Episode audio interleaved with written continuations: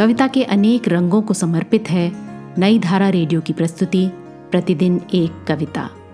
कीजिए अपने हर दिन की शुरुआत एक कविता के साथ। आज की कविता है, खुशबू रचते हैं हाथ। इसे लिखा है अरुण कमल जी ने। सुनिए ये कविता उन्हीं की आवाज़ में।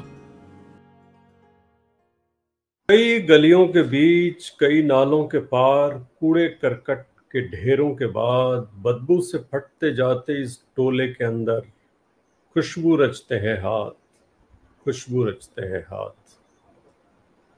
उभरी नसों वाले हाथ, घिसे नाखूनों वाले हाथ, पीपल के पत्ते से नए नए हाथ, जूही की डाल से खुशबूदार हाथ, गंदे कटे पिटे हाथ जख्म से फटे हुए हाथ।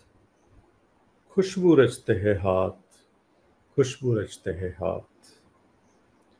यहीं इस गली में बनती हैं मुल्क की मशहूर अगरबत्तियाँ। इन्हीं गंदे मोहल्लों के गंदे लोग बनाते हैं केवड़ा, गुलाब, खस, रात, रानी अगरबत्तियाँ।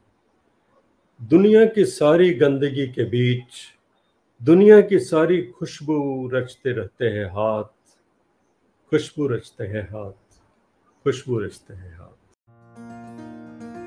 आज की कविता को आप पॉडकास्ट के शो नोट्स में पढ़ सकते हैं।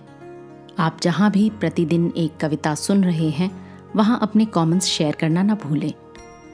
अगर आप चाहते हैं कि नई धारा रेडियो की ये प्रस्तुति हर सुबह आपके व्हाट्सएप पर आ जाए तो हमें इस नंबर पर मैसेज भेजें।